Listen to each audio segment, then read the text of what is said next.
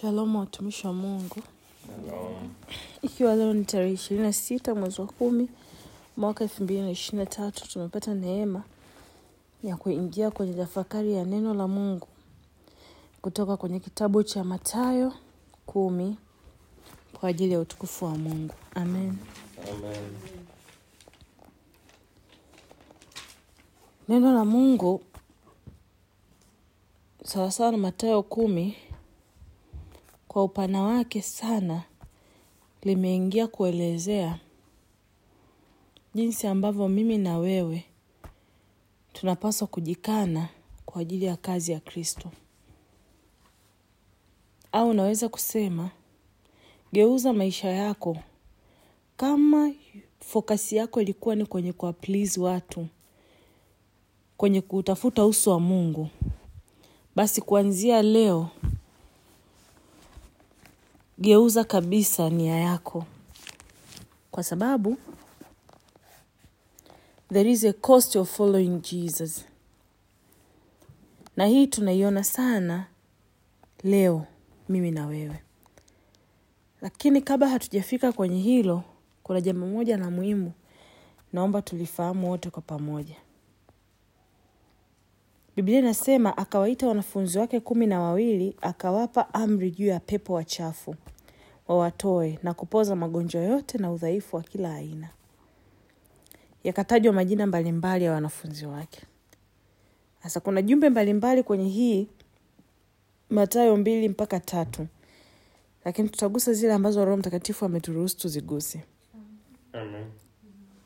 Kwenye hii listi au unaweza kusema idadi ya, ya wanafunzi wa Yesu, hatuoni kaka yake Yesu, hatuoni dada yake Yesu. And this man alikuwa na ndugu zake waliozaliwa na Joseph na Mary. Mojawapo baadaye nitakuja kumwona ametuandikia kitabu cha Yakobo, anaitwa James, lakini huku mwanzoni huwaoni, husikii majirani zake, husikii marafiki zake wala washikaji zake. Nadhani hii ni meseji ya muhimu sana kwangu mi nawee leo. Sio kila mtu aliyoko kwenye maisha yako ni misheni ya Mungu. Let God release these people out of your life. Nirudie tena, mwambie Mungu akuondolee watu ambao hawako kwenye ajenda yake, waondoke kwenye maisha yako.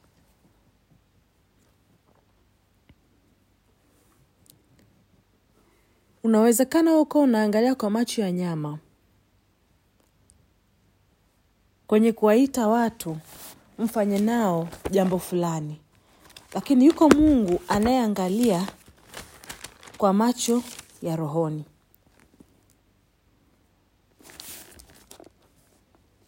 Sasa sio kila mtu aliyoko kwenye maisha yako anatakiwa kuwa kwenye safari yako ya kufikia jambo fulani. Namaanisha kwamba sio kila mtu aliyoko kwenye maisha yako yuko involved kwenye kufikia ndoto zako. Let people go.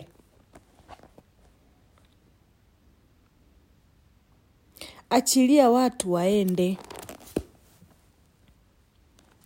Let these people go. Achilia watu waende, na umwombe sana Mungu akupe neema ya kuto kuangalia watu kwa standadi ya macho yako. Neno la Mungu linasema sawasawa na Samueli wa kwanza kumi na sita saba lakini Bwana akamwambia Samueli, usimtazame uso wake wala urefu wa kimo chake, kwa maana mimi nimemkataa. Bwana haangalii kama binadamu aangaliavyo, maana wadandamu huitazama sura ya nje, bali Bwana huutazama moyo. Hiki ndo kitu alichokifanya our Lord and Savior Jesus Christ of Nazareth. Hakuangalia standard kwamba he has to be my best friend, he has to be my neighbor, he has to be my brother or my sister for this mission to go on. Kama Mungu ameweka kitu ndani yako, kama kuna ndoto Mungu ameiachilia ndani yako, tafadhali sana sana sana, ninakuomba, ninakuomba sana, omba mno hekima ya kimbingu. Ni nani umshirikishe ndoto yako?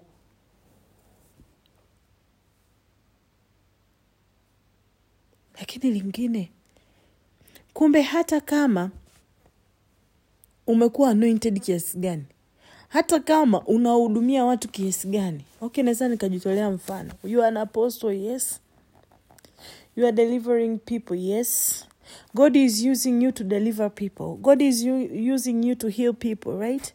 Lakini haimaanishi kwamba shetani hawezi kutumia vile vile. Learn from the case of judas. Imagine he was casting away demons from other people. Little did he know there was a time ye mwenyewe atakuja kuwa victim wa demons sasa usijisahau sana. Whether you are an apostle whether unajijua ni mtu wa maombi sana whether unakesha na kuomba do not do not do not relax. Be vigilant. Mshitaki wetu ibilisi yuko very active. You are in no excuse. Inawezekana hata leo unajiuliza hivi kuna hii changamoto nimeipata imenipataje imekupataje? Au mlango umefungukaje kwenye maisha yangu? Umefungukaje? Shetani ambaye hakukosa haya na akaingia kufanya vurugu kwa judas ni huyo huyo shetani ambaye amekosa haya na akaingia kwenye maisha yako na kufanya vurugu. Sorry. Lakini lingine why are we trying to be so fancy kwenye mambo ya mungu? Why are we trying to be so bougie kwenye mambo ya mungu? Um, i think ili niweze kuhubiri nahitaji kitu fulani nahitaji kitu fulani nahitaji jamani. Can you use the resources that you have for the glory of god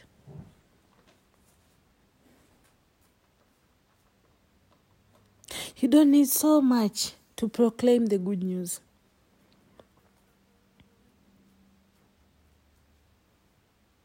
Why unajiwekea boundaries kwenye kufanya huduma ya mungu? Mungu anakutuma ukazungumze na mtu fulani lakini huendi. Because you have your own standards and conditions. Kuna hii kauli waga tunaisemaga mungu anakuagiza kabisa bwana. Na ujumbe naomba umpelekee mtu fulani. Ah mi mwenyewe ndo kwanza bado niko kwenye safari yangu ya uokovu mi mwenyewe am still jamani there is a difference between teaching and de delivering a message. God is sending you to deliver a message to someone. Can you be confident enough and go? Lakini how many times watumishi wa Mungu wamekuja nyumbani kwako, namaanisha kwenye moyo wako, na ukawafungia madirisha na milango, na wakahakikisha wanakung'uta mavumbi katika maombi yetu yote. Pray that mtumishi wa Mungu hajaja kwenye maisha yako na akasema enough is enough. Akakung'uta mavumbi akageuka akakuacha. Yaani sodoma na gomora watastahimili hiyo adhabu ambayo itakufikiria ni mara ngapi watumishi wa mungu wametumwa kukuonya kwa ajili ya mambo yako maovu ni mara ngapi watumishi wa mungu wametumwa kuja kuhubiri habari njema kwenye maisha yako lakini kwa sababu hawana standard yako kwa sababu wanakuja wakiwa hawana mavazi unayoyataka kwa sababu wanakuja hawana ile kitu unachokitaka wewe you are pushing them away you have your standard oh. Ikiwa ni mtumishi ule wa barabarani aliweka spika yake hapo anahubiri huyo nono no huyo sio wakwako lakini akija mtumishi fulani hivi na suti na kiatu na ananukia ehe this is a servant of god. We don't say wanaovaa hivyo sio watumishi wa mungu they are. But then what about others ambao wameamua tu maisha ya kuwa kama yohana mbatizaji ah, hivi are you sure kweli huyu ameagizwa na mungu kwenye maisha yangu?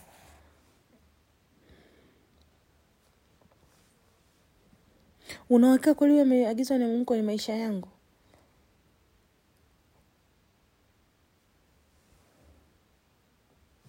Maana biblia inasema na nyumba ile ikistahili amani yenu na iifikirie la kwamba istahili amani yenu iwarudie na, na ninyi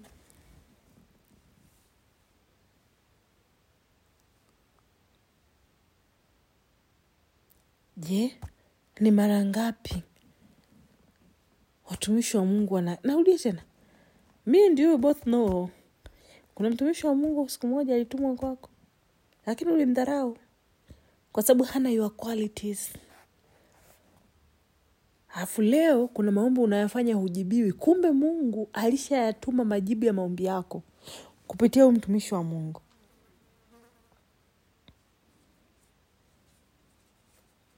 maana mtendakazi astahili posho lake. Jifunze kuakomodate watumishi wa mungu. Kwenye sadaka zako ninajua tunatuma sadaka kwenye huduma mbalimbali. Lakini ukiwiwa ndani yako mungu akusaidia hata hawa underground watumishi ambao ni underground ambao si tunasema underground ambao pengine they are more anointed than those ambao tunawasikia kwenye matv kwenye masocial media wengine hata hawana social media account can you do god a favor na kulisha watumishi wake? Ni mwenye na maisha magumu sijui niendelea kudeclare hivyo hivyo. And then you never see god working in your life. Pengine you see him working in a very different manner ambayo anafanya kazi kwenye maisha ya mtu mwingine. Lakini lingine wakati tunasoma kuanzia kumi na sita mpaka ishirini na tatu ndani yangu nikasikia ubaridi. Nikasema this is what you are going through right now.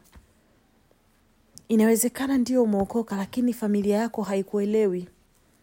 Kwa sababu wao wanaishi katika maisha ya mapokeo. Wana namna yao wanaamini ukristo huko wana makanisa yao wanaamini haya ndo makanisa. Don't give up. Usiache kuabudu mahali ambako roho amekuelekeza kuabudu. We jiandae tu kuto kueleweka na kama kuna neno gumu ni ya kuwa msidhani kuwa limekuja kuleta amani duniani.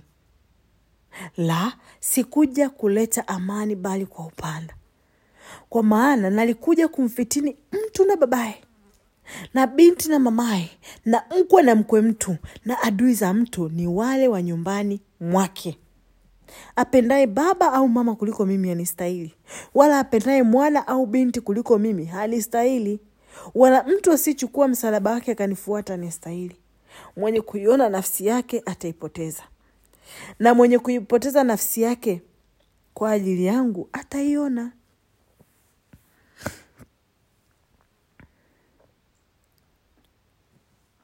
Sasa leo mi na wewe tuko bize sana kuhakikisha yes we are born against lakini we can hide it. Big time. Na tunasahau atakaye mkana yesu mbele za watu naenda kumkana mbele za baba yake aliye mbinguni. Utasema aposto anamaanisha nini? So many times. Kiulizwa we nawe ni mlokole? Amna bana mi sio hivo mimi wa standadi hii. No we ni mlokole. We umeokoka can you embrace it with love enjoy and peace? Ni kweli umeokoka? Kwani ni dhambi jamani? Ah, sasa baba atanionaje nikimwambia nimeokoka mungu wangu? Mama atanionaje?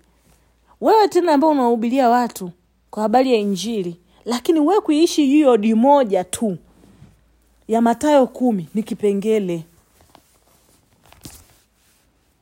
you can never proclaim the good news of christ kwa sababu unaogopa.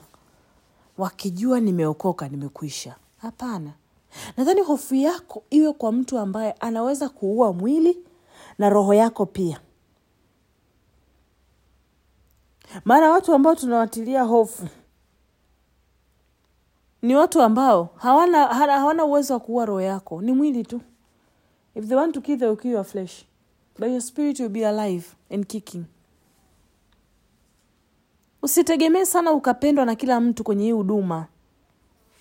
Yaani katika ukristo kama you are craving to be loved by everyone else na kuwa na amani na kila mtu sio rahisi na haijawahi kuwa rahisi na ndio maana yesu alitukumbusha sikuja kuleta amani.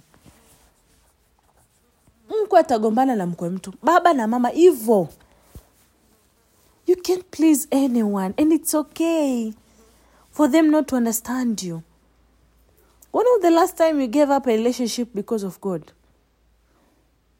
Ni lini mara ya mwisho ulisema haya mahusiano basi kama baba yangu ataingilia uhusiano wangu na mungu basi nitachagua fungu la mungu wangu. Kama mama yangu ataingia uhusiano wangu na mungu wangu lakini sisi ni waoga kupita maelevyo kupita maelezo jamani. Naudia tena kupita maelezo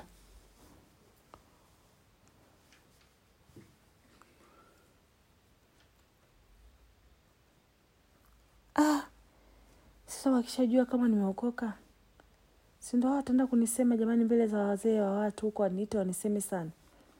You are not the first one and you shall never be the last one. Na kwa nini huwa unatafuta sana kujielezea kwenye namna yako ya uokovu I mean kwenye maisha yako ya uokovu kwa maneno yako mwenyewe. Kwani usiombe hekima roho mtakatifu? Biblia inasema sio si tunaoongea ni roho ndo anayeongea.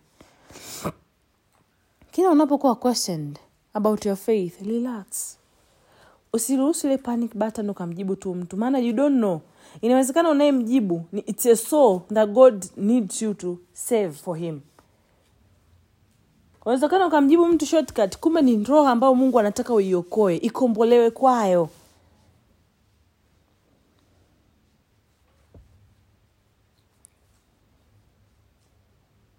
maana mungu mwenyewe ametuelezea hapa kwamba kupitia sisi wao watakombolewa.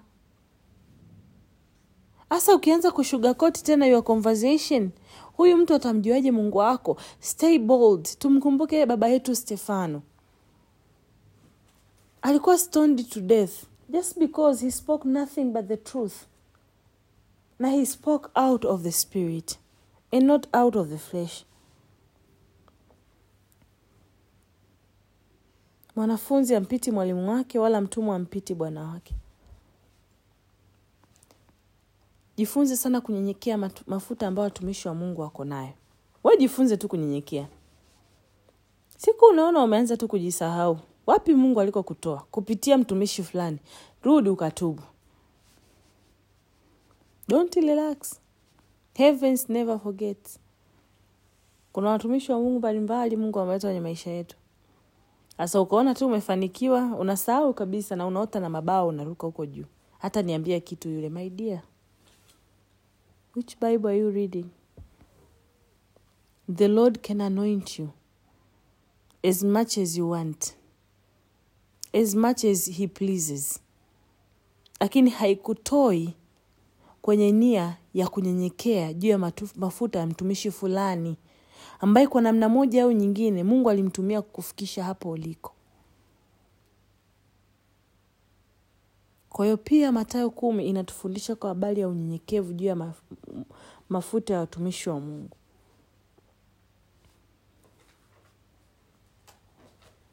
Lakini pia inatukumbusha kwa habari ya kuwatolea watumishi wa mungu. Leo ni siku ya ijumaa. Huwa tunakumbushwa sana ndani ya prayer warriors. Mtolee mungu sadaka leo sawa eh? ndiyo huduma ya prayer haipokei sadaka lakini una, una, una roho mtakatifu ndani yako. Muulize nipeleke wapi sadaka yangu ya siku ya ijumaa? Juu ya kazi ya msalaba. Mara nyingi sana huwa anasisitiza sana. Hii ni neema ambayo mungu alinipatia. Alizungumza sana na mimi kwa habari ya siku ya ijumaa. Kwa ukiweza ukiwiwa kampe mtumishi wa mungu maji ya baridi leo bibilia inasema kwa habari ya kumpa mtumishi wa mungu maji ya baridi na umesoma kwenye matayo kumi. Usiangalie sadaka yako ni ndogo kiasi gani. Mtolee mungu. The more you give the more you receive. Leo ni siku ya ijumaa ishi maisha matakatifu sana. Ishi maisha ya haya ya uso uwe na haya kwamba siku kama ya leo mtu ambaye hata alikuwa ana dhambi aliamua kufa kwa ajili ya dhambi zangu. Kama siku zote unamwaga tu kufanya dhambi basi hata kidogo huwe na haya na siku ya ijumaa. Mungu anakupenda sana na ndio maana ametuandikia injili nzuri sana kupitia roho mtakatifu wake kwa mtumishi wake matayo this is the love of christ for us me and you he doesn't want us to perish. He wants us our minds ziwe transformed kwa neno lake. Lolote unaolijua umelifanya kinyume na mpango wa mungu mwambie mungu naomba unirehemu baada ya kusikia hili neno lako. Usiache kuomba bila kukoma moyoni. Kila wakati lakini la muhimu zaidi ishi maisha yapasayo toba sana sana. Ishi maisha ya kutubu sana. Kuliko maisha ya kiburi. Amen. Amen.